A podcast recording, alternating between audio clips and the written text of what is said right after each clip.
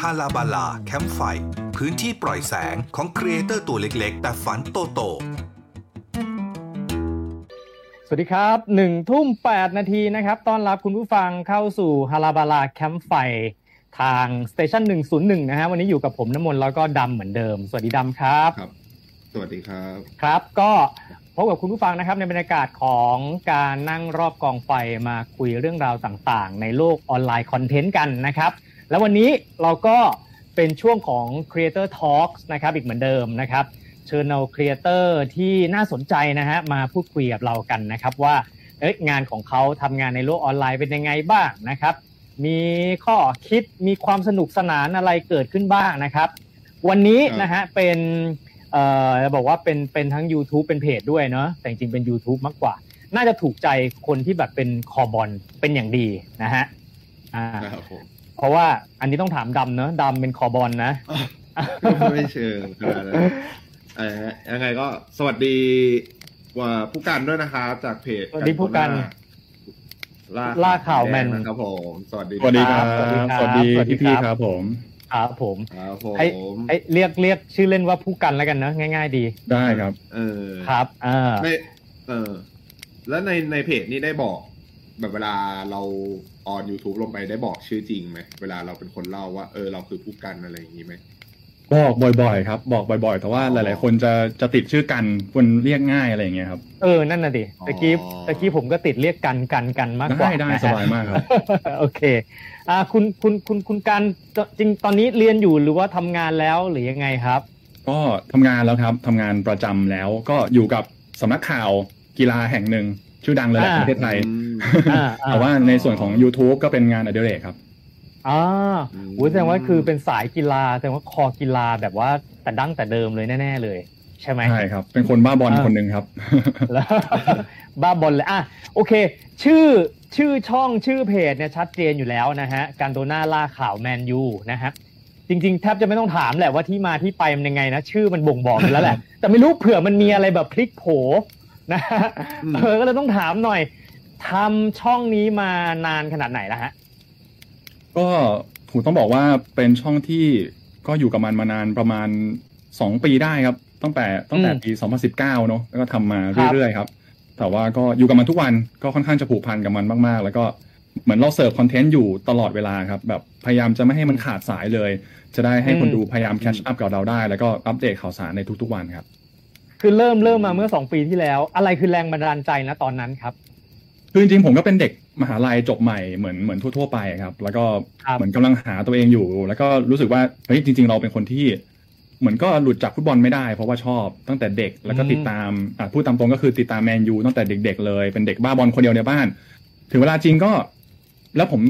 ผมจบวารสารด้วย ผมจบเรื่องของสื่อสารมาก่อน มันก็เลยอืมอยากจะต่อยอดต่อยอดในเรื่องของการทำข่าวอะไรเงี้ยครับ แล้วก็มาจับอืมพัดจับผูว่าอะชอบกีฬาชอบทำข่าวงั้นมาทำข่าวกีฬาแล้วกัน ช่วงอ๋อช่วงช่วงแรกๆผมก็พยายามไปสมัครงานตามสำนักข่าวนู่นนี่นั่นนะครับ แล้วก็มาจบได้ที่ที่เนี่ยที่หนึ่งแล้วก็อ่าได้ไปเจอกับรุ่นพี่ที่เขาก็มีประสบการณ์การทำ YouTube มาก่อน เขาก็บอกว่าเอ้ยเออถ้าทำแค่ช่องที่สถานีอย่างเดียวมันน่าจะไม่พอนะ ต้องมีอาชีพเสริมอ่าสร้างฐานให้กับตัวเองด้วยในการทำ YouTube อะไรเงี้ย ซึ่งก็อ่าได้เริ่มได้เริ่มขึ้นมาตามความชอบตัวเองเป็นหลักอะครับ มีความสนุกในการทำมีความชอบในในการดูบอลอยู่แล้ว มันก็เลยผนึกขึ้นมาเป็นเป็นช่องได้ อ่าเออ แล้วถามนิดนึงทำไมต้องเป็นแมนเชสเตอร์ยูไนเต็ดครับ อ๋อ อันนี้น่าจะคนหลายคนน่าจะสนใจ เออ คือก็จริง ๆ ตอนเด็กผมก็ผมก็หาทีมเชียร์ทั่วไปครับ เอ่ออ๋ออแต่ว่าอืมพอดีมันมีมันมีโมบาง moment ที่เราไปดูแมนยูแล้วรู้สึกว่าเราเราหลงรักในทีมทีมนี้อะไรเงี้ยมันก็มีแบบไปเห็นนักเตะคนนึง แต่ก่อนผมต้องบอกว่าผมชอบคริสเตียโนโรนัลโดมากอืมแบบ เห็นแล้วก็แบบอ๋อปิ๊งกับนักเตะคนนี้เลย แล้วก็รู้สึกว่าเอ้ยอยากจะติดตามทีมทีมนี้นะมันมีมันมีที่มาที่ไปมีอะไรที่มันน่าสนใจ แล้วก็ติดตามมาตั้งแต่ประมาณอยู่ป .5 ป .6 แล้วก็ตามมาเรื่อยๆแล้วก็ขาดไม่ได้ครับตอนนี้ใช่อืมอืมอืมอืมแล้วแล้วตอนตอนแรกที่ทำเนี่ย โอเค จะทำเรื่องเรื่องกีฬามีคนบอกว่าเอ้ยเราจะควรจะต้องแบบทำอะไรสำรองไว้นะ สิ่งแรกที่คิดเลยคือ คือออกมาเป็นเป็นนี้เลยไหมหรือว่ามันมีมันมีอย่างอื่นอะไรแบบเอ้ยมีช้อยอื่นอะไรอยู่ด้วยไหมอืมคือถ้าให้พูดจริง ๆ แล้ว ผมผมมีความมีความฝันว่าอยากจะทำงานหน้าสื่อครับ คือ ผมก็เคยฝันจะเป็นอ๋อดีเจแบบพวกพี่ๆได้แหละอยากจะเป็นดีเจจะเป็นคนเป็น voice actor อะไรอย่างเงี้ย ก็ใช้อืมจะใช้สิ่งที่เราเรียนมาในการในการทำครับทำอาชีพ แต่ก็อย่างที่บอกว่าช่องทาง YouTube เป็นสิ่งที่หลาย ๆ คนเริ่มหันมามองเนาะว่ามันเป็นช่องทางที่ครับสร้างรายได้ เป็นช่องทางที่เราจะทำเมื่อไหร่ก็ได้ มีอิสระกับมัน แล้วก็เราก็สามารถ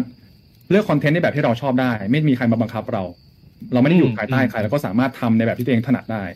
ก็เลยเลือกมาทำแบบเนี้ยก็ไหนๆเราก็พอจะได้ภาษาบ้าง แล้วก็เอาข่าวต่างประเทศที่เราสนใจมาแปล แล้วก็รู้สึกว่ามันก็อยู่ได้จริงๆครับ YouTube มันก็เป็นอะไรที่อะเราตื่นมาทำตอนเช้าทำเสร็จแล้วก็เข้าทำงานปกติ อืมอ่าย้อนหลังไปนิดนึงตอนจุดเริ่มต้นเนี่ยคือคอนเซปต์อืมเริ่มต้นยังไงฮะ เราเรา เริ่มจากการวาง concept ก่อนไหมครับ วางกลุ่มเป้าหมายวาง concept ก่อนไหมหรือว่าลุยไปเลยลุยถั่วไปเลยโอ้โหพูดถึง concept แล้วจำได้จริงไหมๆตอนที่ผมเริ่มก็แทบไม่มีประสบการณ์เลยครับ แต่ว่าโชคดีครับที่ว่าได้พี่ๆหลาย ๆ คนที่เขาเคยทำมาก่อนเนี่ยก็มีหลายช่องอ่าหลายทีม ก็เริ่มแนะนำว่าเออต้องใช้โปรแกรมแบบนี้นะ ต้องอ่าลองทำแบบนี้ไหมเป็นรูปแบบที่คนยังไม่เคยทำมาก่อน เพราะส่วนใหญ่อะข่าวฟุตบอลมันก็จะเป็น อาจจะมีการทำเป็นเขาเรียกว่าเป็นวิดีโอเขาเรียก พูดยังไงดีเหมือนพวกสไลด์อะครับแบบเปิดภาพแล้วก็ลงเสียงเล่าไปอ๋ออย่างในส่วนของผม ถ้าเกิดใครเคยดูก็จะเห็นว่ามันเป็นการเปิดเว็บข่าวเมืองนอกขึ้นมาเลย แล้วก็อ่านอืมตามสิ่งที่เขาคือพยายามไม่บิดข่าวเยอะ แล้วก็ก็อ่านตามนั้นอะ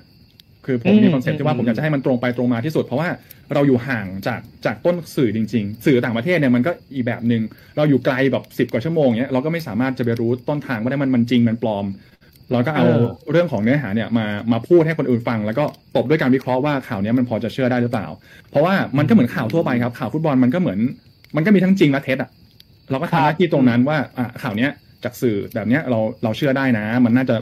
น่าสนใจจริง ๆ แต่บางสื่อก็เออปัดตกไปดีกว่า มันน่าจะไม่จริงอะไรอย่างเงี้ยครับ มันก็เหมือนธรรมชาติของข่าวทั่วไปต้องมีการใช้วิจารณญาณในการดูด้วย ก็เป็น concept ของผม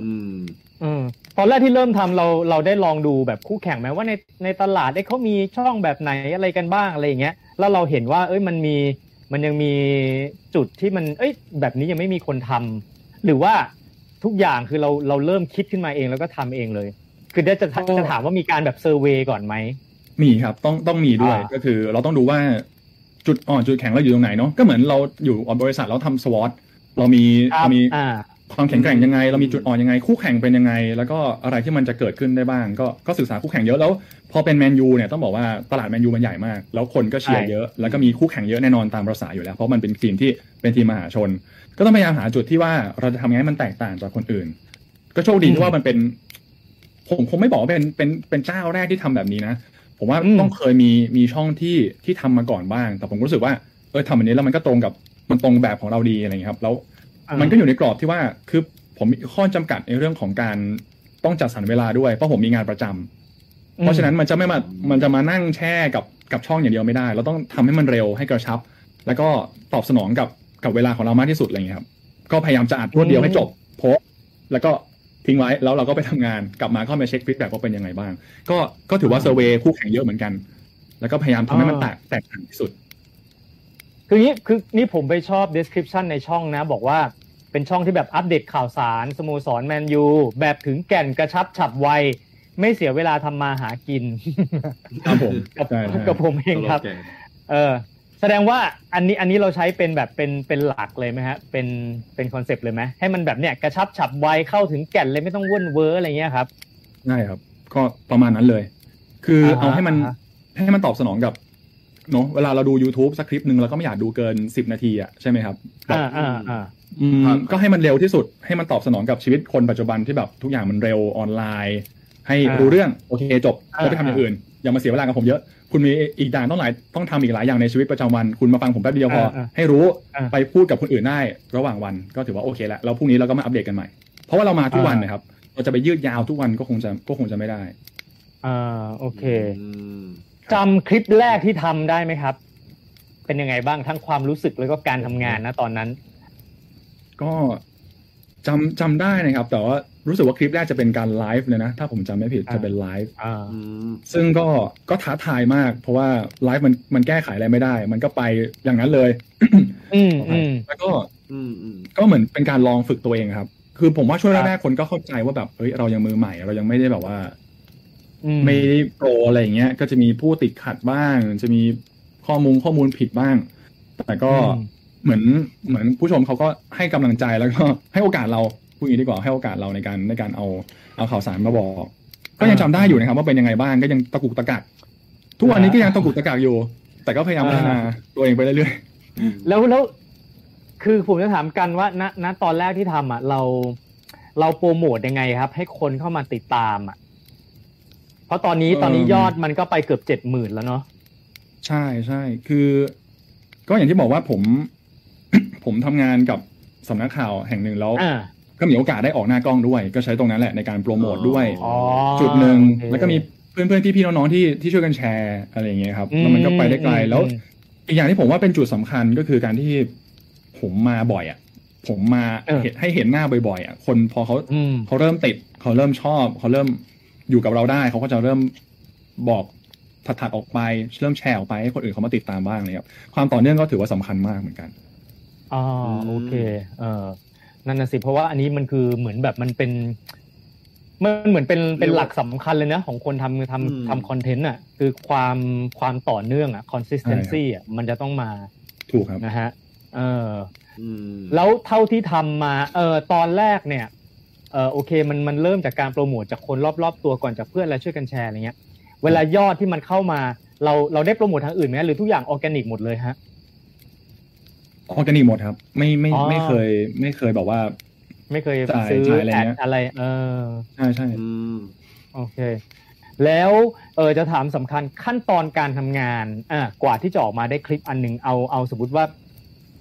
อะไลฟ์มันง่ายนะไลฟ์มันก็คือเปิดไลฟ์เลย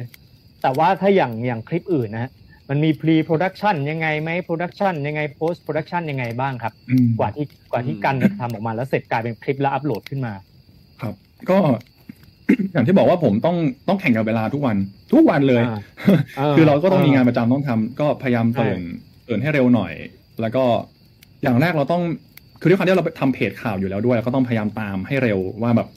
เอ้ยทางข่าวมาประมาณนี้นะ วันนี้มันจะมีข่าวแบบเนี้ยเอามาเล่นได้ เริ่มจับประเด็นเริ่มบูเลตพอยต์มัน ว่าแบบเออประเด็นนี้น่าสนใจอะไรยังไง ก็วางหัวข้อไว้ วันหนึ่งถ้าเกิดคลิปมันประมาณสิบนาที ก็จะได้ประมาณสี่ห้าเรื่องกำลังดีใช่ไหมครับ ก็วางไว้อะสี่เรื่องเนี้ยอันไหนมาก่อนมาหลัง เสร็จแล้วก็เริ่มแปลแล้วเริ่มหาเออเนื้อข่าวก็เหมือนวิธีการทำข่าวทั่วไปไอ้ 5 W and H ก็คือ who what where when why how อ่าฮะมีอะไรบ้างบูเลตออกมาอ่าฮะแล้วก็ เอามาเขียนให้มันเป็นคำพูดที่ดูเล่าออกมาแล้วเข้าปากที่สุดอะครับเขียนเป็นสคริปต์เลย แล้วก็พอถึงเวลาจริงแล้วก็เริ่ม เริ่มอัด แต่ผมใช้โปรแกรมที่มันเหมือนเป็นสตูดิโอที่อัด แล้วเราก็สวิตชภาพเองอะไรอย่างเงี้ยครับสวิตชเข้าอ๋อเว็บโอเคสวิตชเข้าหน้า ไม่ต้องมาตัดต่อทีหลังอะไรอย่างเงี้ยอืมอืมแล้วก็โอเคพออัดเสร็จเราก็เริ่มทำตำนง thumbnail ของเราไป แล้วก็เริ่มอืมอัปโหลด ซึ่ง process ทั้งหมดถ้าใช้เวลาแล้ว มันก็จะอยู่ที่ประมาณคลิปละ จริงๆมันนาน นานพอสมควรนะครับ ประมาณเอ่อสองชั่วโมงสามชั่วโมงได้ ซึ่งถ้าเกิดเป็นพี่คนอื่นเขาอาจจะเร็วกว่านี้เขาอาจจะแบบเออเออชั่วโมงเดียวเสร็จแต่ผมจะค่อนข้างใช้เวลากับมันเยอะ เพราะเอออยากให้มันลื่นที่สุด อยากให้มันแบบว่าไม่สะดุดเลย เพราะว่าคลิปหนึ่งมันมันอัดรวดเดียวจบอะครับ มันวันเทคอะอ่าอ่ามันมันวันเทคมันมันจะพลาดไม่ได้ ถ้าเกิดเราจะได้ไม่ต้องมานั่งตัดต่อใช่ไหมเออใช่ใช่เพราะมันต้องแข่งกับเวลาใช่ครับเดี๋ยวนะงี้ตื่นกี่โมงเนี่ยทำด้วยเออ อืมตื่นแต่ก่อนอะแต่ก่อนผมตื่นตื่นเช้ามากแบบตีห้ากว่าหกโมงต้องทำแล้ว เพราะว่าข่าวยิ่งมาเร็วมันยิ่งดีได้เปรียบใช่ไหมครับ on เออเขาเรียกว่า airtime มันจะเยอะทั้งวัน แต่หลังๆเนี่ยผมก็เริ่ม เริ่มเริ่มสายแล้ว เริ่มแบบเจ็ดแปดโมงแล้วก็เราก็ทำครับ แต่ว่าประสบการณ์มันช่วยเราให้เราทำมี process ทำงานที่เร็วขึ้นเออเอออืมใช่ครับก็จะ on ทีประมาณนี้สิบโมงอืมครับอีกอีกอีกอีกจุดหนึ่งที่ผมมองนะ คือคอนเทนต์แบบเนี้ยถ้าคอนเทนต์กับข่าวมันเป็นคอนเทนต์ที่มันไม่ใช่ evergreen เนอะ มันจะมีอืมคอนเทนต์แบบ evergreen ก็คือเมื่อไหร่อยู่ก็ได้เสตลอดได้อ่าใช่อืมแต่เนี้ยพอมันพอมันขึ้นอยู่กับความความสดของของข่าวอะเรามองว่าไม่ไม่ให้มองว่า เราเห็นตัวเลขไหมว่าสมมติพอพอผ่านไปสักกี่วัน กี่สัปดาห์เฮ้ยคนมันมันไม่ไม่ได้เข้ามาดูแล้วหรือหรือในความเป็นจริงเขายังดูย้อนหลังกันอยู่เรื่อยๆ ถึงแม้ว่าข่าวมันจะเอาไปแล้วโอ้โหต้องบอกตามตรงเลยว่า วันต่อวันเลยครับเคือหมดรับวันอืมคลิปใหม่ออกมาเขาก็ไม่ดูคลิปเก่าแล้วครับ เพราะว่าคลิปใหม่มันก็จะสดกว่าเสมอ อันนี้เป็นเรื่องที่ต้องทำใจอืมว่าแบบว่ายังไงใหม่กว่าคนก็จะเลือกดู คลิปเก่าๆก็ต้องอืมให้มันรันปล่อยตกไปอาจจะมีคนมาย้อนดูบ้างเนื้อหาที่มันอาจเขาอาจจะสนใจเป็นพิเศษ กับว่าเอ้ยอืมวันนี้อืมข่าวเป็นอย่างนี้แล้วเมื่อวานมันเป็นยังไงว่ามันเคยมีอะไรเริ่มต้นมาก่อน เพราะมันจะมันจะเป็นไทม์ไลน์ของมัน เพราะว่าสมมติอืมเราทำข่าวฟุตบอลการจะการจะซื้อนักเตะคนหนึ่งเข้ามาร่วมทีมเนี้ยเราก็จะดูไทม์ไลน์ว่าคนนี้มันเริ่มเจรจายังไง เริ่มมีการติดต่อพูดคุยปิดดีลยังไงอะไรเงี้ยมันก็จะมีไทม์ไลน์อยู่ ถ้าเกิดคนสนใจลึกๆจริง ๆเขาอาจจะมีการกลับไปย้อน แต่ถ้าเกิดเอออืมอืมดูแบบรวดเร็วฉาบฉวยก็อาจจะคลิปเดียวพอวันใหม่อ่าเริ่มใหม่ใช่ครับอ่าโอเคอืมแต่จริงๆเห็นมีอยู่คลิปหนึ่งซึ่งวันนี้นะฮะเดี๋ยวในเบรกหน้าเนี่ยจะเปิดเป็นตัวอย่างให้คุณผู้ฟังได้ฟังฮะเห็นมีคนเข้าไปดูสามแสนกว่าวิวแล้วนะ ตั้งแต่อ่าเป็นเรื่องของการทัวร์สนามแมนยู เอออืมนะฮะแต่เดี๋ยวเดี๋ยวยังยังไม่พูดถึงคลิปนี้เก็บไว้ก่อนของดีเก็บไว้ตอนท้าย ถามก่อนว่าในบรรดาตอนที่ทำมาสองปีนะรวมทั้งหมดแล้วกี่กี่คลิปแล้วครับกันโอ้โหได้นับไหมอืปีหนึ่งเกือบทุกวันนี่ผมว่าก็อ๋อปีหนึ่งก็เป็นอ๋อสองสองร้อยคลิปกับสองร้อยกว่าคลิปอ่าได้ครับสองร้อยถ้าทั้งหมดก็น่าจะแบบอืมเกือบเกือบพันคลิปได้มั้งถ้าผมจำไม่ผิดนะเยอะเยอะมากครับมอ๋อนี่แสดงคือแสดงว่าเราเราตั้งเป้าว่าทำทุกวันเลยใช่ไหมฮะ เสาร์พที่หยุดยาไหมยาม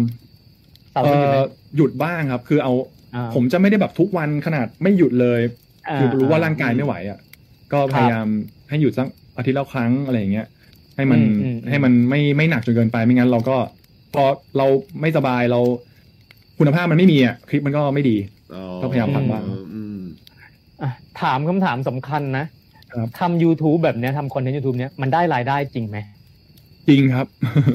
เออจริงเลยใช่ไหมใช่ใช่คือถ้าเกิดมันรายไม่ได้ได้ก็คงไม่ก็คงไม่ตั้งใจทำทุกวันเอออ้าวบางคนแบบว่านึกว่าแบบแพชชั่นไงโอ้โห ชีวิตนี้ฉันอุทิศให้แมนยูอะไรอย่างเงี้ยpassion กินไม่ได้ฮะอืมต้องมีบ้างมันมันนั้นเออมันต้องเป็น passion fruit นั้นถึงจะกินได้เออนะถูครับกต้องครับทีนี้เออแล้วเดี๋ยวนะทีนี้รายได้อ่าถามของการรายได้มาจากไหนบ้างครับ รายได้ก็ ก็จะมีส่วนส่วนที่เป็นเอ่อ AdSense ก็คือของ YouTube เลย ที่ครับเขาก็จัดสรรมาให้มาให้ creator แล้วก็อืมจะมีส่วนของสปอนเซอร์ที่เขามาลงโฆษณากับเรา ก็จะมีอีกส่วนหนึ่งครับ ก็จะเป็นสอง partใหญ่เออเอา part แรกก่อนเออ part ของของ AdSense ของ YouTube เนี่ยครับมันมันมันมันได้กันจริงไหมคือ เพราะว่าเห็นบางคนถ้ายังไม่เคยทำนะอะอย่างอย่างบางคนไม่เคยทำเขาก็บอกว่าโหยมันต้องยอดวิวต้องเป็นล้านล้านๆมันถึงจะได้แบบเป็นกอบเป็นกำไม่งั้นมันไม่ได้อะไรหรอก จริง ๆ คือเขาอืมเขาคำนวณยังไงกันๆเขาก็จริง ๆเขาก็พูดถูกนะ คือถ้าเกิดอ๋อเหรอยอดยอดของคุณอยู่ในหลักเป็นแสนเป็นล้านเนี่ยมันมันก็จะเป็นมันก็จะเป็นรายได้ที่คุณสามารถพึ่งพากับมันได้ เออ แต่สำหรับของผม ผมได้ยอดก็ประมาณหลักหลักหมื่น ก็ถือว่าต่ออืมวันก็ถือว่าโอเคครับมันก็สะสมสะสม อาจจะไม่ได้ฟุ้งอืมเฟ้อเยอะแยะมากมายเป็นเศรษฐีอย่างเงี้ยอืมแต่มันก็อ่ามัมันก็อยู่ได้ มันก็คอยจุนเจือกับ อย่างที่ผมบอกว่าผมทำเป็นงานในเด็กอย่างเงี้ยเออ มันก็มาบวกกับรายได้หลัก มันก็ทำให้เราสามารถพึ่งพาตัวเองได้ ไม่ไม่ลำบากไม่ลำบากอืมันแต่มันเอางี้ เออเฉพาะเฉพาะไอ้ค่าจาก YouTube อย่างเดียวเนี่ยมันเป็นค่าขนมหรือกาแฟหรือกินข้าวได้ เออ โอ้แล้วแต่ว่าคุณใช้ชีวิตอู้ฟู่แบบไหนนะ แต่ผมว่าเดี๋ผยวมว่าเออก็ก็ก็พอกินข้าวได้ ก็พอใช้กินข้าว พอกินข้าวได้ในแต่ละใช่ไหมวันโอเคใช่เออเออไม่พยายามเปรียบเทียบไงว่าแบบเดี๋ยวเดี๋ยวขนมเดี๋ยวคน ผู้ฟังก็ถามอีกเฮ้ยขนมแบบไหนอีกล่ะขนมในห้างแพงๆบิงซูแพงๆก็แพงอีก คือมันแล้วมันแล้วแต่แล้วแต่ยอดจริงๆครับ ถ้าเกิดดังแล้วอะอ่าอ่ามัมันก็มันอยู่ได้สบายอะมันก็โอเคอะแต่อย่างผมก็อ่าอ่าอย่างที่ผมบอกว่ามันยังไม่ได้แบบไปถึงจุดขนาดเป็นแสน sub สองแสน sub อย่างเงี้ยอืมก็ถือว่าอยู่ในระดับที่อะไม่ไม่ไม่ได้แบบ ไม่ได้แบบทำแล้วท้ออะทำแล้วโอเคเออกูทำต่อก็ได้ เออยังมีแรงเออใช่ใช่พรุ่งนี้กูยอมตื่นตีห้าได้อะไรอย่างเงี้ยใช่ไหมประมาณนั้นเออประมาณนั้นอะตะกี้แล้วช่องทางที่สองที่บอกว่ามาจากสปอนเซอร์นะฮะเอ่อพี่เห็นแล้วละบางคลิปก็แบบมีมีสปอนเซอร์จริง กระบวนการยังไงฮะเรามีฝ่ายขายไหมหรือว่าเราไป approach หาลูกค้าเองเราเป็น AE เอง หรือว่าลูกค้าวิ่งเข้าหาเราครับ ผมทำคนเดียวหมดนะครับ แต่แต่อ่าผมก็ยังไม่ได้ถึงกับไปไปเสนองานขายนะ เท่าที่เคยทำมาอ่าก็อืมก็จะมีที่เขาเคยดูคลิปของเราแล้วเขารู้สึกว่า เอยโอเค ถ้าเกิดเราจะเออเอาเอาแบรนด์มาลงอะไรเงี้ยอ่าก็ก็อืมก็เหมือนเป็นปากต่อปากมากกว่าครับ เห็นอืมเห็นเป็นแฟนแมนยูด้วยดูบอลอยู่แล้ว อะ สนับสนุนกันหรือว่าในอ๋อแต่ในอนาคตมันก็คงเป็นอีกแบบหนึ่งเนาะถ้าเกิดช่องเรามันโตขึ้น มันมีคนติดตามมากขึ้นคงจะเรียกอ่าเรียกแบรนด์ต่างๆ ที่ที่สนใจได้มากเหมือนกันครับก็ตามสัดส่วนอ่าไป แต่ช่วงแรกๆ มันก็ยังจะยากนิดนึง ก็ต้องบอกว่าใช่คนที่ใช่ทำ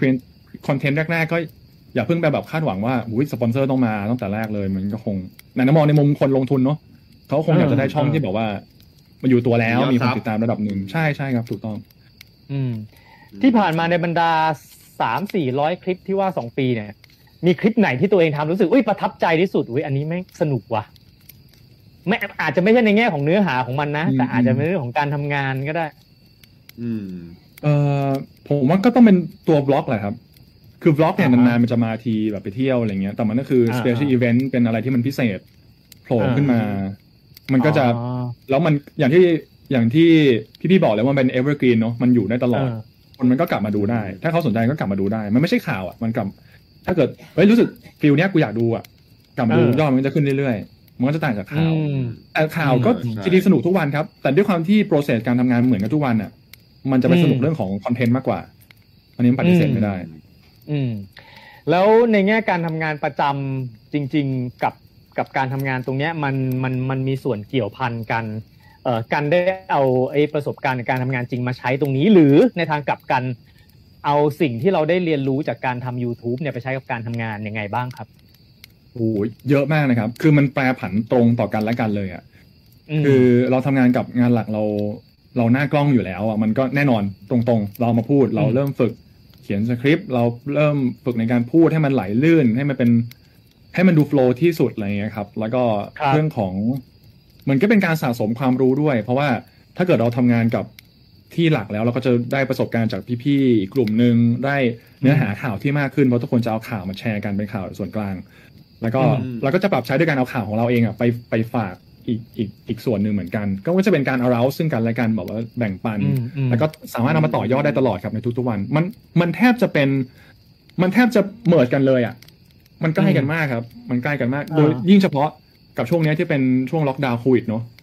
เออรูปแบบการทำงานก็จะอย่างเงี้ยผมก็จะนั่งโต๊ะตรงนี้ตลอด แล้วก็แค่เออแค่ส่วนของการปล่อยงานออกไปมันก็จะเป็นอย่างเงี้ยเป็นสตรีมฉากก็จะเป็นฉากเดิมแทบจะเป็นอะไรที่เหมือนกันเลย ครับผมอืมอืมอืมอืมอืมวางแผนในอนาคตต่อไปยังไงครับ ในช่องของเราว่ามันจะเป็นยังไง มันจะมีการขยับขยายยังไงไหมครับเอ่อเบื้องต้นก็อยากให้ยอดยอดมันขึ้นไปได้ให้มากที่สุดอะครับ ไปไปเรื่ครัอยบๆของมันพยายามทำตรงส่วนของเรา ตรงเนี้ยอ่าอาจจะยังไม่ได้ดี perfect แต่ก็จะพยายามทำให้มัน perfect ให้มันดีที่สุดให้ได้ แล้วก็อาจจะมีการต่อยอดด้วยการ เพิ่มคอนเทนต์ใหม่ๆเข้าไปเพราะผมก็จะเริ่มแบบว่าอะสมมติเราทำข่าว แล้วก็อาจจะมีการรีวิวเสื้อแข่งเริ่มมีการรีวิวนู่นนี่นั่นอ๋อเพิ่มเติมขึ้นมาแล้วถ้าเกิดคนเขาเขาไม่ได้สนใจกับเราแค่เรื่องของข่าวแล้วอะสนใจในตัวเราใน character ของเรา เราก็อาจจะมีการเปิดช่องใหม่ที่แบบไม่ใช่แค่ข่าวฟุตบอลแล้วนะ ไปทำอย่างอื่นที่มันเป็นการกินเป็นการรีวิวอะไรอย่างเงี้ยทั่วไป ให้มันอืมให้มันเพิ่มช่องทางมากขึ้น ไม่ใช่ว่าเราจะ rely หรือว่าเราจะถือยึดแค่ ส่วนของแมนยูอย่างเดียวเนาะถ้าเกิดอืมวันหนึ่งสโมสรผลงานไม่ดีขึ้นมา วันหนึ่งมันมีอะไรเปลี่ยนแปลงขึ้นมาฟุตบอลอาจจะไม่ใช่ปัจจัยหลักของวิถีชีวิตมนุษย์ มันก็ยังมีช่องทางที่สามารถต่อไปได้ ก็ก็ยังคิดอ๋อก็ยังคิดในมุมนั้น แต่ว่าตอนเนี้ยขอขอโฟกัสกับส่วนส่วนตรงนี้ก่อนให้มันดีครับ อืมแค่นี้ก็เหนื่อยแล้ว จริงจริงเหนื่อยมากงานหลวงงานลาดเต็มไปหมดใช่ไหมใช่ครับมีมีมีมีวันที่แบบรู้สึกท้อไหมแบบโอ๊ยกูมันทำอะไรเนี่ย เหนื่อยจังอะไรเงี้ยมีไหม สารภาพตามตรงว่ามีครับ มีบ่อยมาก บ่อยเออสุดแล้วคือทำยังไงอะ แก้ไงๆเอ่มคือมันจะมีความคิดที่แบบว่า เอ้ยให้ทำอยู่มันจะโอเคไหม ถ้าเกิดเราแก่ตัวไป แล้วเราไม่มีแรงอืมเราอาจจะไม่ได้แบบมาตื่นเต้นสนุกสนานหน้ากล้องอย่างนี้แล้วเราจะอยู่ยังไงอะไรเงี้ย เพราะว่าอืมเราก็ใช้เวลากับมันไปเยอะมากคือสองสามปีที่ผ่านมาเราก็ทุ่มทุกอย่างทุ่มแรงทั้งหมดไป แล้วก็บางทีเราก็นะเราทำงานออนไลน์ทำงานคอนเทนต์มันก็จะมีคนที่ไม่เห็นไม่เห็นเหมือนเรา ไม่ชอบอืมในสิ่งที่เราเป็นอะไรเงี้ยมันก็จะมีเรื่องของคอมเมนต์เอที่อมันทอนจิตใจนี่มันเป็นเรื่องปกติอ๋อเออนี่เนี่ยกำลังจะถามว่ามันมีพวกเกรียนคีย์บอร์ดอะไรอย่างเงี้ย แล้วเราเราจะเห็นทุกวงการแล้วนะหมายถึงว่าทุกมันมีแบบอยู่แล้วทุกทุกเพจทุกประเภทอะดาราการเมืองอะไรทุกอย่างก็จะมีคอนเทนต์แบบบูลลี่บ้างคอนเทนต์แบบว่า negative เยอะๆอย่างเงี้ยเราทำไงเราเราเราเราอ่านเม้นต์ส่วนใหญ่อ่านหมดไหมครับอ่าปกติครับนะแล้วเอออ่านอ่านอยู่เพราะว่าผมเป็นคนที่ทำทุกกระบวนการอะเราก็จำเป็นต้องอ่าดูอ่า feedback ว่าว่าข่าววันนี้มันเป็นยังไงมันมันถูกใจคนที่เขาฟังหรือเปล่าอะไรเงี้ย แต่ก็แล้วเนี่ยแล้วเออไปเจอเม้นต์แย่ๆอย่างเงี้ยเราทำไงอะตอบกจลับริงๆไหมันก็มีช่วงอธิช่วงบายดาวไหมนะเออคือเออผมจะอธิบายด้วยเหตุผลแล้วกัน ถ้าเกิดมีเหตุผลที่สามารถอธิบายได้แต่ถ้าเกิดบางทีมาแบบแรงๆมาแบบไม่มีเหตุผลอะผมก็พยายามจะไม่ตอบโต้ดีกว่าเพราะตอบโต้ไปคนบางคนเขามันมีอคติอะ อคติมันออืยู่มในใจอยู่แล้วอะเราอธิบายไงเขาก็ไม่เขาก็ปิดกั้นนะครับ มันไม่มีประโยชน์อะเราก็เดี๋ยวนะทำส่วนของเราดีกว่าเออคอมเมนต์ที่มันแย่ๆเขาคอมเมนต์เกี่ยวกับอะไรเกี่ยวกับงานของเราหรือว่าเกี่ยวกับตัวไอ้คอนเทนต์ของเรานึกออกไหมคือถ้าเป็นช่วงแรกเลยผมมือใหม่ก็จะมีคนที่บอกว่า เอ้ย ยังไม่เก่งนะ ยังแบบไม่ลึกโอเคพอโอเคไม่ดีพออ่าอันนั้นเป็นอันนี้ผมว่าเข้าใจได้เพราะว่ามันก็เรื่องประสบการณ์เนาะเราไม่เก่งจริงเราก็ยอมรับใช่ว่าเรามือใหม่เออแต่ถ้าเกิดถึงณจุดหนึ่งบอกว่า เฮ้ยมึงขี้เก๊กจังเลยทำไมมานั่งอ่านอืมต้องมานั่งเก๊กอ๋อเออ มันจะมีใช่มันจะกลายเป็นเรื่องของไม่ดีของภายนอกแล้วครับ อันนั้นก็จะพยายามไม่ไม่สนใจเพราะไม่มีประโยชน์อะมันล็อกเป็นตัวเองอะเออก็ผมเป็นอย่างนี้อะเออคุณไม่ชอบคาแรคเตอร์ผมให้ผมทำยังไงใช่ไหมครับ ก็อืมก็ปล่อยผ่านไปเพราะว่า เราก็ไปมองในส่วนที่มันดีดีกว่า คนที่เขาชื่นชอบเรา คนที่เขาติดตามเรา ให้กำลังใจเราตลอดเนี่ย ก็จะให้อืมให้คุณค่ากับกับคนส่วนนี้มากกว่า อืมอืม แฟนคลับของเรา เอ่อวัยไหนฮะ เยอะ อืม ก็จริง ๆ มีทุกวัยนะครับ มีมีครับหมดเลยอืมเพราะว่าถ้าเป็นถ้าเป็นส่วนของแมนยูนะ มันก็จะมันก็จะเกี่ยวข้องกับช่วงเวลาที่ที่ทีมมันเคยดี เคยยิ่งใหญ่ เคย เคยมีผลงานที่แบบโดดเด่นอะไรอย่างเงี้ยครับมันก็เหมือนตัวผมเนี่ย ผมเคยดูแมนยูช่วงไหน คนดูก็จะช่วงเดียวกัน ก็จะเติบโตมาอ่าพร้อมๆกันอายุก็จะไล่เลี่ย ก็จะอยู่ในอ่าช่วงอายุประมาณยี่สิบถึงสามสิบอาจจะมีโปรโพสไปสี่สิบกว่าห้าสิบบ้าง แล้วก็จะมีช่วงเด็กๆด้วย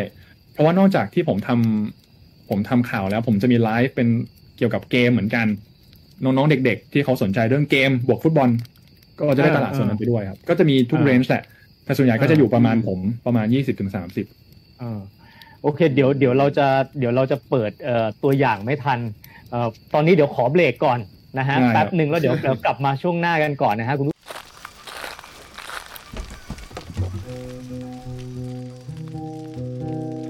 ฮาลาบาลาแคมป์ไฟ พื้นที่ปล่อยแสงของ creator ตัวเล็กๆ แต่ฝันโตโตครับกลับมาฮาลาบาลาแคมป์ไฟนะครับ วันนี้เราคุยกับครีเอเตอร์นะฮะเจ้าของช่องกันโตนาล่าข่าวแมนยูนะครับซึ่งเป็นช่องที่เขาบอกว่า อัปเดตข่าวสารสโมสรแมนยูแบบถึงแก่นกระชับฉับไว ไม่เสียเวลาทำมาหากินนะคุยกับคุณพู่กันนะครับ อะ มาต่อคุณพู่กันนะครับครับอ่าเออเวลาเราน้อยเพราะว่าเดี๋ยวเราอยากจะเปิดแบบตัวอย่างของผลงานของของครีเอเตอร์ท่านนี้ให้คุณผู้ฟัง 101 ได้ฟังกันด้วยนะ เผื่อฟังแล้วแบบว่าอุ้ยเอ้ยแหมคลิกอะไรเงี้ยจะได้เข้าไปติดตามนะครับ แต่ทีนี้ทิ้งท้ายหน่อยนะครับประเด็นสำคัญของเรา คือในฐานะที่คุณกันนะทำเป็นครีเอเตอร์มาได้ประมาณ 2 ปีละก็คงรู้กระบวนการเห็นข้อดีข้อเสียอะไรของมันนะครับ มีคำแนะนำอะไรที่เราได้เรียนรู้นะฮะจากการเป็นครีเอเตอร์มาอยากจะฝากบอกไปถึงแบบอาอาจจะเป็นเพื่อนครีเอเตอร์ด้วยกันเออหรือคนที่อยากจะเข้ามาทำใหม่มาเป็นยูทูบเบอร์หน้าใหม่ๆนะฮะเออมีอะไรฝากบอกบ้างไหมครับอืมผมว่าแก่นของการทำคอนเทนต์มันก็คือความความสดใหม่ครับ ความแปลก คือถ้าเกิดมันเป็นคอนเทนต์ที่คนดูไม่เคยเห็นมาก่อน แน่นอนว่ามันจะอย่างน้อยมันจะดึงความสนใจได้ระดับหนึ่งอืมพยายามหาคอนเทนต์ที่ที่ไม่ซ้ำใคร แล้วก็แปลกใหม่ คือถ้าผมมองในมุมตัวเอง ถ้าเกิดเป็นตัวผมเองอะ ผมเห็นคลิปเนี้ยข้อมูลมันเป็นสิ่งที่เรารู้อยู่แล้วเราก็คงไม่อยากกดเข้ามาดู แต่พอเอ้ยอันนี้มันเป็นอะไรที่แบบเราไม่เคยรู้มาก่อน เป็นความรู้ใหม่ๆ ผมก็อยากจะกดเข้าไปนะ อันนี้คือผมอ้างอิงจากอืมความสนใจตัวเองครับ ก็ให้มันสคดรับใหม่ ให้มันเป็นคอนเทนต์ที่ น่าสนใจ อันนี้สำคัญที่สุดกับการทำ YouTube นะ รูปลักษณ์อืมภายนอก โปรทรง process หรือว่า production จะเป็นยังไง ผมว่าเป็นเรื่องรองแล้ว แต่แก่นสำคัญคือเนื้อหา จะดึงดูดคนได้มากขนาดไหนอืมอันนี้สำคัญ แล้วก็อืมความสม่ำเสมอแล้วกันครับ ถ้าในมุมของผม ผมว่าความสม่ำเสมอมันก็ทำให้เราสามารถเอ่อยึดใจคนดูเอาไว้ได้ ถ้าเกิดเรามาคลิปนี้เราหายไปอีกเป็นเดือนกลับมาอีกรอบหนึ่งคนดูก็ เมืองใครจำไม่ได้แล้วอะไรอย่างเงี้ยเออก็สองเรื่องแล้วกันผมว่าสองแกนหลักเนื้อหาและความ consistency เนาะนี่ก็เอสิ่งอสำคัญเออเอออืมอ่าอืมอืมอืมอะทีนี้ให้ให้เอ่อบอกอธิบายสักครั้งหนึ่งนะ สมมติว่าใครที่ฟังอยู่แล้ว สมมุติจะเข้าไปติดตามนะครับ ในช่องกันโตน่าล่าข่าวแมนยูเขาควรจะ expect ว่าจะไปเจอคอนเทนต์แบบไหน ให้เขาได้เสพบ้างครับ เป็นคอนเทนต์เล่าข่าวครับ ก็เข้ามาฟังข่าวสบายๆนะ ผมผมเน้นความชิลความสบายไม่เป็นทางการมากมาย เข้ามาแล้วเหมือนมาฟังเพื่อนเล่าข่าวให้ฟังอะครับ แต่มันก็จะเป็นอืมเป็นข่าวของแมนยูนะถ้าเกิดคุณเป็นแฟนลิเวอร์พูลก็อาจจะไม่ตอบโจทย์นะฮะเออเนอะมันก็มันก็ค่อนข้างเป็นตลาดเป็นตลาดฝั่งนี้ถ้าเกิดสนใจอ่าชอบอืมทีมทีมนี้หรือชอบฟุตบอลโดยโดยภาพรวมก็ก็เชิญได้ เพราะว่าผมพยายามเสิร์ฟข่าวให้มันให้มันใหม่ที่สุด แล้วก็ตรงไปตรงมาที่สุด เพราะเออนี่เป็นนี่เป็นรากฐานสำคัญที่ผมเรียนมาเหมือนกันก็คือ การทำสื่อมันต้องมันต้องซื่อตรงกับคนดู เพราะฉะนั้นนี่เป็นหลักที่ผมยึดตลอดในการทำทำข่าวครับผมก็ถ้าเกิดครับคุณเข้ามาคุณจะได้พบกับข่าวที่ใหม่และเป็นความจริงนี่เองอืมแค่นั้นนะครับอืมโออะเคคิดทิ้งท้ายไว้นะฮะ คือคุณผู้ฟังถ้าอยากจะเข้าไปติดตามนะฮะ มีช่องทางไหนได้บ้างครับ ครับก็จะมี2ช่องทางหลัก ๆ ก็คือทางด้านของ YouTube ครับนะตอนนี้ การต้นหน้าล่าข่าวแมนยูก็จะ70,000ซับแล้วยังไงฝากด้วยนะครับใครเข้าไปอ่ากดซับให้หน่อยนะครับแล้วก็ส่วนของ Facebook Facebook ก็ค่อย ๆ ตามขึ้นมา ก็จะมีมีเนื้อหาข่าวนั่นแหละถ้าอืมอะไรที่มันยังลงลึกไม่พอใน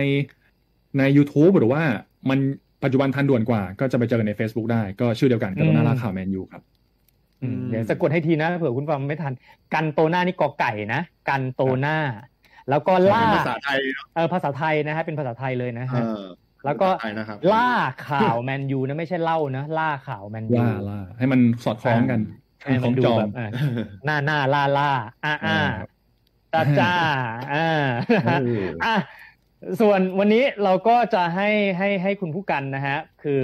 เอ่อเลือกผลงานของตัวเองที่แบบเอ้ยภูมิใจอยากจะนำเสนอให้คุณผู้ฟังของ 101 นะได้ฟังนะฮะ เลือกคลิปอืมไหนมาให้ฟังดีครับ ลองลองเล่าที่มาที่ไปของคลิปนี้ และทำไมเราถึงก็เลือกคลิปนี้ด้วยโอ้โหก็จริง ๆ ประวัติของคลิปนี้ถือว่าโชคโชนเหมือนกันครับ เพราะว่าเป็นคลิปที่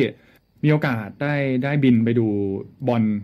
ของแมนยูนี่แหละที่สนามเลย ซึ่งก็เป็นอืมผมเชื่อว่าเป็นความฝันของของเด็กผีทุกคน ว่าอยากจะไปที่นี่เหมือนเป็นแบบเป็นที่ศักดิ์สิทธิ์ของชาวเราต้องไปสักครั้งในชีวิตเออเออให้ได้อืมผมมีโอกาสได้ไปโชคดีมากแล้วก็ พอไปถึงกลับมาโควิดมาทันทีครับ สนามปิดหวุดหวิดจริง ๆ เพราะฉะนั้นก็ถือว่าเป็นเออคลิปที่ภูมิใจมาก แล้วก็ตอนนี้ยอดคนดูค่อนข้างเยอะเหมือนกัน แล้วก็สนุกครับ เป็นคลิปอืมที่พยายามตั้งใจตัดมากๆ ไม่ยาวเกินไปอืมดูได้ไม่เสียเวลาแน่นอนครับ ก็เป็นอะคลิป vlog เที่ยวโอลด์แทรฟฟอร์ด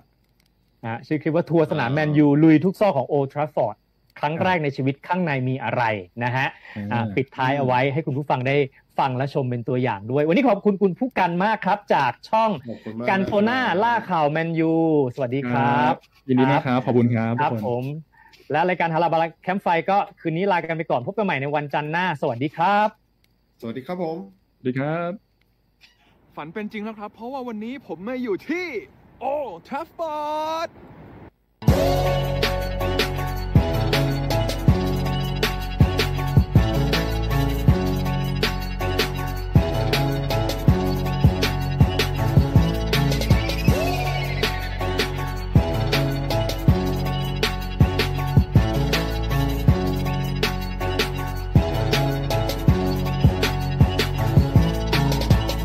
ครับคุณแดกครับวันครับผม นี้เรามาอยู่ที่สนามบวยสวนพินสนามบินสุวรรณภูมิ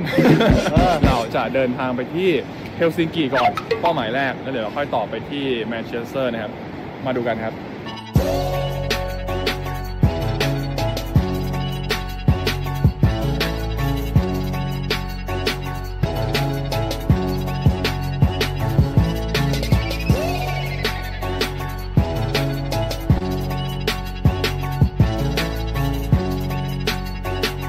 อนนี้ผมเดินทางมาถึงประเทศอังกฤษแล้วที่สนามบินแมนเชสเตอร์นะครับหลังจากที่ก่อนหน้านี้เราก็เดินทางข้ามน้ำข้ามทะเลกันมา 13-14 ชั่วโมงนั่นเองนะครับก่อนจะมาเนี่ยพี่ๆเขาบอกว่าเฮ้ยใส่ลองจอนมาด้วย ซื้อฮีเทคมาด้วยนะ เพราะอากาศที่นี่มันหนาวมากมีหิมะตกแถวบ้านผมเขาเรียกว่าผมเนี่ยเป็นเจ้าชายหิมะนะครับคือไม่มีการเกรงกลัวต่ออากาศหนาวทั้งสิ้นนะทำอะไรผมไม่ได้หรอกนะฮะบอกเลย A few moments later. โอ้ยแม่งโคตรหนาวเลย หนาวหนาวอ๋อโอเคเอานะครับ วันนี้เป็นอีกวันหนึ่งที่เราจะได้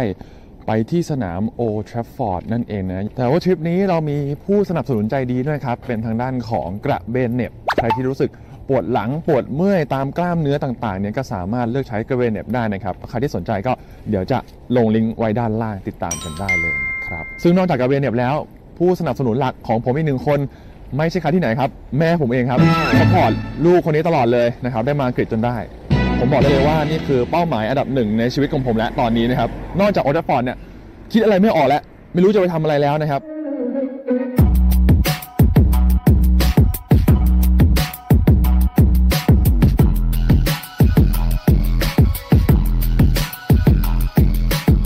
เอาละครับ ตอนนี้ GPS บอกให้เรามาทางนี้นะครับ เดินซอกแซก เลาะสนามไปนะ ก็จะเจอกับทางไปโอลด์แทรฟฟอร์ดแล้ว ไม่อยากจะเชื่อว่าความฝันของผมที่รอมาทั้งชีวิต จะมาถึงในวันนี้อีกไม่กี่เมตรข้างหน้าเองนะครับผมกระโดงแล้วดูดิเสากระโดงโอลด์แทรฟฟอร์ดเสากระโดงนี่เหมือนหูกระจงมั้ยโอ้ยเฮ้ยพี่ๆผมว่าเดินเข้าใกล้ๆแล้วมันไม่ใช่ว่ะ มันไม่ใช่เสากระโดงโอลด์แทรฟฟอร์ดครับ เออพี่ว่าก็ไม่ใช่ว่ะ มันมันใกล้เกินกว่าที่คิดไว้ เอ้ยนี่ผมเป็นแฟนแมนยูจริงวะเนี่ย ไม่รู้ว่าเสากระโดงหน้าตาเป็นยังไงต้องเดินอีกประมาณ 15นาทีใกล้ถึงแล้ว ประเด็นคือพอเราเดินมาใกล้ๆครับ ไอ้เสากระโดงที่ว่าเนี่ย มันไม่ใช่เสากระโดงของโอลด์แทรฟฟอร์ดครับ คือมันเป็นสนามคริกเก็ตอันหนึ่งที่มีชื่อว่าโอลด์แทรฟฟอร์ดเหมือนกัน แต่ว่าเนี่ยคือมันก็ไม่ใช่เสากระโดงของสนามฟุตบอลจริงเนี่ยมันเล็กนิดเดียว เสากระโดงต้องปลูกให้ห่างตัวบ้าน ไม่ใช่นั้นหูกระจงเว้ย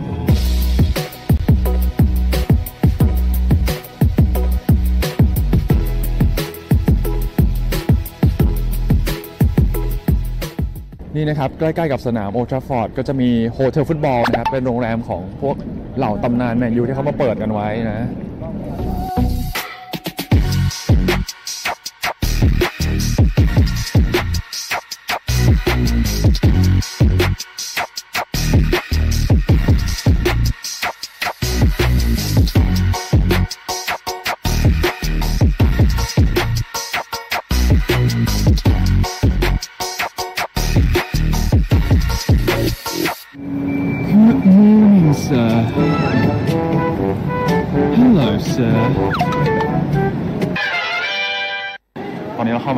เข้ามาข้างในที่มันเป็นแผนกที่เขียนว่า Museum and Tour Tickets นะครับก็คือจะมา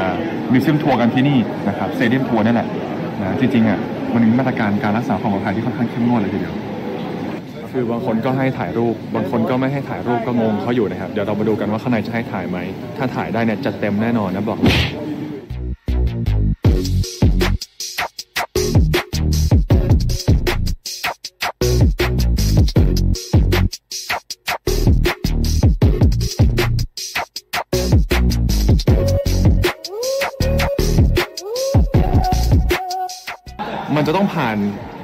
ส่วนของพิพิธภัณฑ์ก่อนนะครับ ก็จะมีถ้วยมีรางวัลต่างๆ ที่แมนยูเคยได้ในอดีตนะก็จะเป็นห้องถ้วยอย่างนี้เลยนะครับ ใหญ่มากๆ โอ้โห เห็นไหมทีมเรามันโด่งดัง ทีมเรามันเก่งกาจอืมถ้วยเยอะมากนะครับเต็มเลยไปถ่ายกับตรงที่ว่าแชมป์พวกงานใช่พี่สวยไอสัตว์คือเกียรตินะที่นี้งานที่ ว่าถึงแม้ว่าซิตี้จะนำโด่งจากพวกเราไปในช่วงยุคนี้นะ แต่ว่านี่ก็เป็นสิ่งที่แมนซิตี้ยังสู้เราไม่ได้ คือประวัติศาสตร์ที่ยิ่งใหญ่นั่นเองแต่เดี๋ยวก็คงได้แล้วแหละในอนาคตช่วงนี้กำลังทยอยซื้อใช่ไหม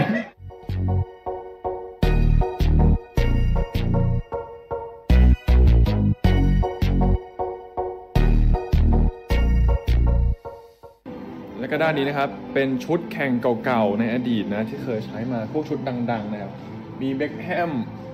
มีคางาวะ เป็นชุดทีมชาตินะครับ คางาวะ อันนี้เอริกเจมบ้าเจมบ้าฮีโร่ของคุณทีมชาติไอ้คนที่คุณชอบดูนี่ ใช่นี่ฮีโร่ของผมสองคนครับ เอริกคันโตนาทีมชาติฝรั่งเศส แล้วก็คริสเตียโนโรนัลโดทีมชาติโปรตุเกสนั่นเองนะครับโรนัลโดนี่แหละที่ทำให้ผมเริ่มดูแมนยูแบบจริงจังนะต้องบอกว่าตรงนี้เลย นี่คือพิพิธภัณฑ์ทุกอย่าง โอ้โห มีชุด มีชอนสมอเฮ้ยเท่ว่ะ มีขายไหม ผมซื้อตู้นี้เลย นะครับ อันนี้เป็นเชลฟ์ของกันโตนาคันโตนาไม่ใช่กันโตนากันโตนาเป็นผม แล้วก็นี่นะครับ เป็นคติพจน์ของสโมสรนะครับ แปะอยู่ใต้บันไดเขียนว่า please mind your head หรือว่าระวังศีรษะชนนั่นเองนะครับเออใช่แล้วผมพูดเลยนะเป็นบุกความรักที่สำคัญคือ The Treble หรือว่าตำนานแชมป์ แบบ Triple Champ นั่นเองของอังกฤษนะครับตรงนี้ก็จะมีบอร์ดที่แบบเล่าเหตุการณ์ไทม์ไลน์หลาย ๆ อย่างที่เกิดขึ้นในปีนั้นนะครับนี่เลยกันตอนนั้นปีเตอร์โบ๊ทประมาณ 20 แล้วนะครับแต่ตอนนั้นผมเพิ่งเกิด ใจเย็นใจเย็นพี่เกิดปี 91 อ๋อเออโอเค นี่คือแบบเจ๋งที่สุดในอังกฤษแล้วนะครับ ขนาดซิตี้ที่ชนะ 4 แชมป์เนี่ย ก็ยังไม่ใช่ The Treble นะครับนี่ไงโอ้โหแม่งโคตรสวยอะ และแน่นอนคนที่ทำให้แมนยูคว้าแชมเปี้ยนส์ลีกในปีนั้นคือน้าลูกอมครับแล้วก็นั่นแหละครับ หลังจากที่เราจบกับพิพิธภัณฑ์แล้ว ก็จะสู่ช่วงของการเป็น stadium tour แล้วนะครับ เราจะไปดำดิ่งสู่ประวัติศาสตร์ของแมนเชสเตอร์ยูไนเต็ดนะฮะว่าเป็นยังไงในสนามโอลด์แทรฟฟอร์ดแห่งนี้นั่นเอง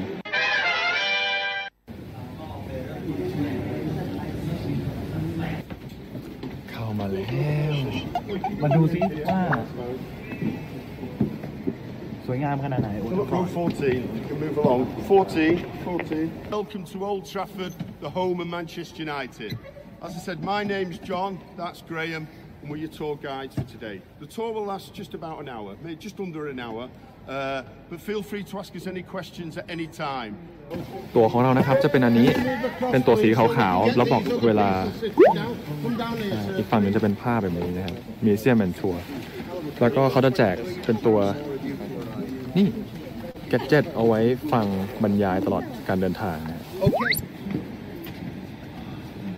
โอ้ไม่ว่าโมชิเด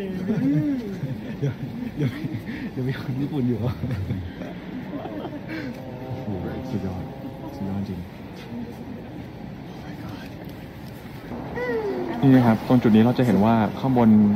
หลังคาสนามฝั่งเซอร์เล็กซ์ฟูกสันสแตนเนี่ย มันจะมีเป็นธงชาติหลาย ๆ ชาติ ติดอยู่ข้างบนเลยครับเนี่ยมีพวกอะไรบ้างอะโปรตุเกสมีอิตาเลียน มีฝรั่งเศส มีเวลส์ นั่นหมายถึงว่าธงชาติของนักเตะแต่ละคนที่เป็นนักเตะของแมนยูนั่นเองครับแดนเจมส์ธงชาติเวลส์ดิโอโกดาโลต์ธงชาติโปรตุเกสก็ถือว่าเป็นความหมายเล็กๆที่เขาซ่อนเอาไว้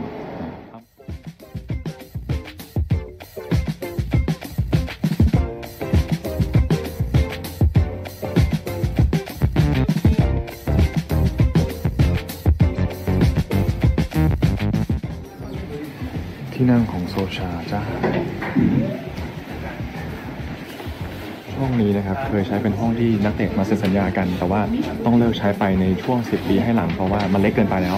นะครับเพราะว่าห้องนี้จุได้แค่ประมาณ 60 กว่า คนเท่านั้นสำหรับนักข่าว ที่เข้ามาทำข่าวแต่ว่าในยไอ้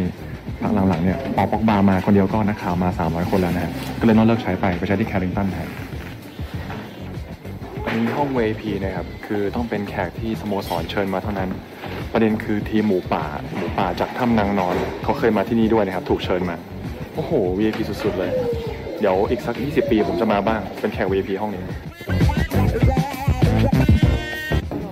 ครับเรามาตรงนี้นี่เป็นถือว่าเป็นที่นั่งที่แพงที่สุด ถ้าเทียบกับบรรดาที่นั่งธรรมดาทั้งหมดในสนามนะครับ ไม่ใช่ที่นั่ง VIP นะ เป็นที่นั่งแบบที่นั่งพื้นแข็งธรรมดาได้แหละนะครับ ตกปีละ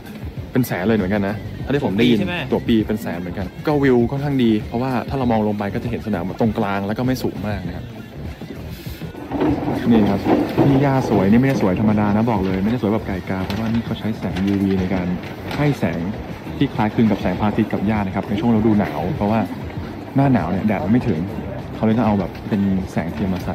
สมราคาแชมป์ย่าสวย คือรางวัลที่ได้มา ไม่ได้มาเพราะโชคไม่ช่วยได้มาเล่นๆถูกต้องอ่านี่คือของจริงนะครับ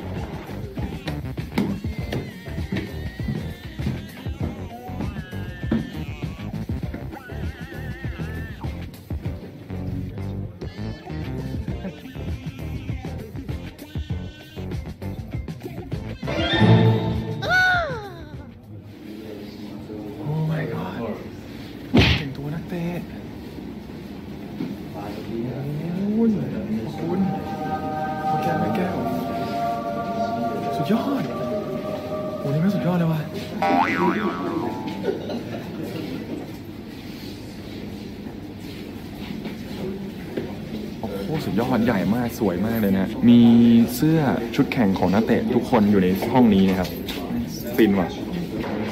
ความเจ๋งของห้องนี้คือเขาจะนั่งด้วยกันหมดพวกนักเตะที่เป็นตัวจริงนะครับเนี่ยสิบเอ็ดตัวแรก โกฟูลแบ็กเซนเตอร์แบ็กกองกลางกองหน้าเนี่ยเขานั่งด้วยกัน แล้วที่เหลือจะเป็นตัวสำรองนะครับ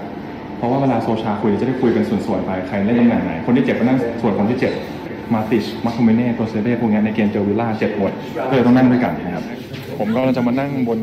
ม้านั่งของนักเตะที่ผมชอบที่สุดในแมนยูชุดนี้ครับก็คือแม็กควายอ่าใช่ไม่ใช่ ก็ชอบเหมือนกันแต่ชอบมาต้าน่ะคือที่สุด เพราะอะไรแบบมีเหตุผลไหมเขาเป็นคนที่รักสโมสรมาก คือเมื่อกี้ที่เราไปห้อง press conference มา เขาเล่าว่า ฮวนมาต้าเป็นนักเตะคนสุดท้ายมั้งที่ได้เซ็นสัญญาบนบนโต๊ะในห้องนั้น ห้องเล็กห้องนั้นห้องเก่าอะคือมันห้องแถลงข่าวห้องเก่าที่ไม่ได้ใช้แล้ว ใช่ แต่ว่ามาต้าขอเซ็นที่ห้องนั้นเพราะว่าเขาอยากจะเดินรอยตามนักเตะคนก่อนๆที่เซ็นที่นั่นอย่างเช่นรอยคีนคันโตน่าคือห้องนั้นคือขลังมากๆแล้วมาต้าก็เป็นหนึ่งในนั้นที่ทำ คือเขาอาจจะฟอร์มไม่ดีแต่ว่าเขารักสโมสรอะมันใช่ทำให้เราแบบรู้สึกรักเขาตอบถูกไหม รักมากมาต้าเ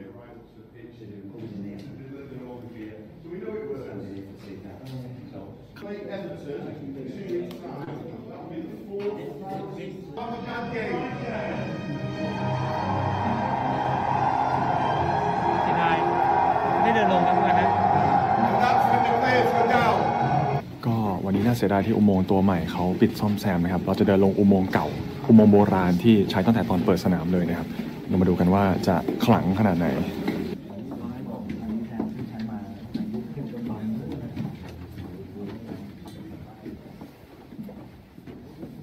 มานั่งนะครับผู้จัดการทีม And จะ got ถ่ายรูปแบบจัดหนักเลยนะครับ to recover quite quickly. A lot of other clubs don't do this. But just think about to use the facilities at Carrington free of charge.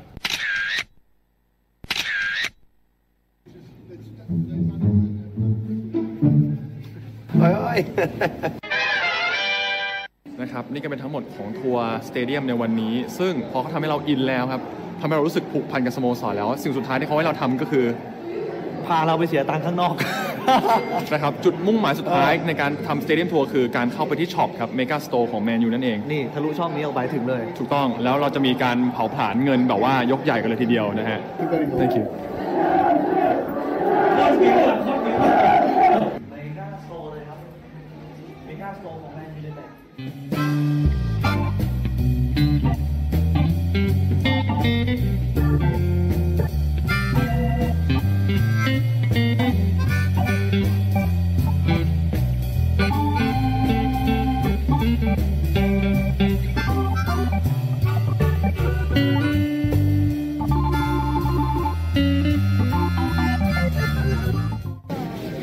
สิ่งที่เราได้มาคืออันนี้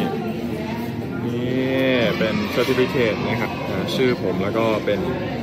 ร้านของแฟ้มแฟ้มต้องจ่ายเพิ่มนะ5ปอนด์แต่ว่าผมว่าก็คุ้มนะ มันจะได้เก็บแบบว่าไม่ไม่ยับนะครับกลับเมืองไทยได้แบบสบายใจเฟี้ยว ครับแล้วก็อีกหนึ่งเป้าหมายที่ผมอยากจะมาตั้งแต่เด็กๆเลยนะ เห็นในเว็บไซต์ตั้งแต่แบบ เด็กๆดูบอลเริ่มแรกในแมนยูคืออยากมาร้านอาหารชื่อว่า Red Cafe ซึ่งอยู่ในโอชฟอร์ดนั่นแหละ เป็นร้าน Official Restaurant นะครับ ก็เดี๋ยวเราเข้าไปดูกันว่าข้างในน่ากินขนาดไหน นี่แหละ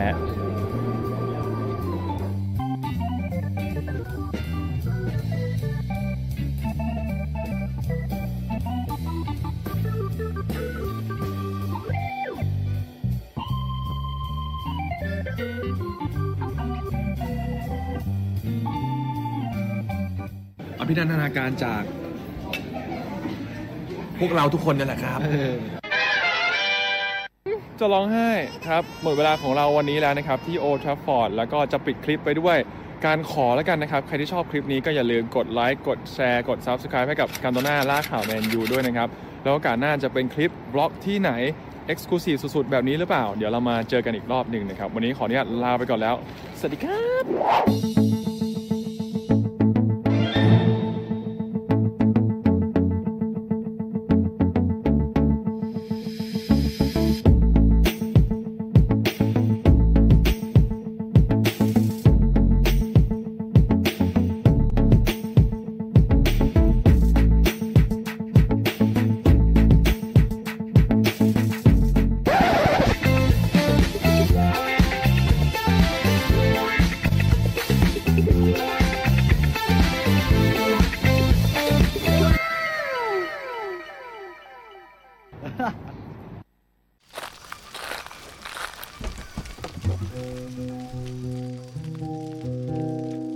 ลาบาลาแคมป์ไฟ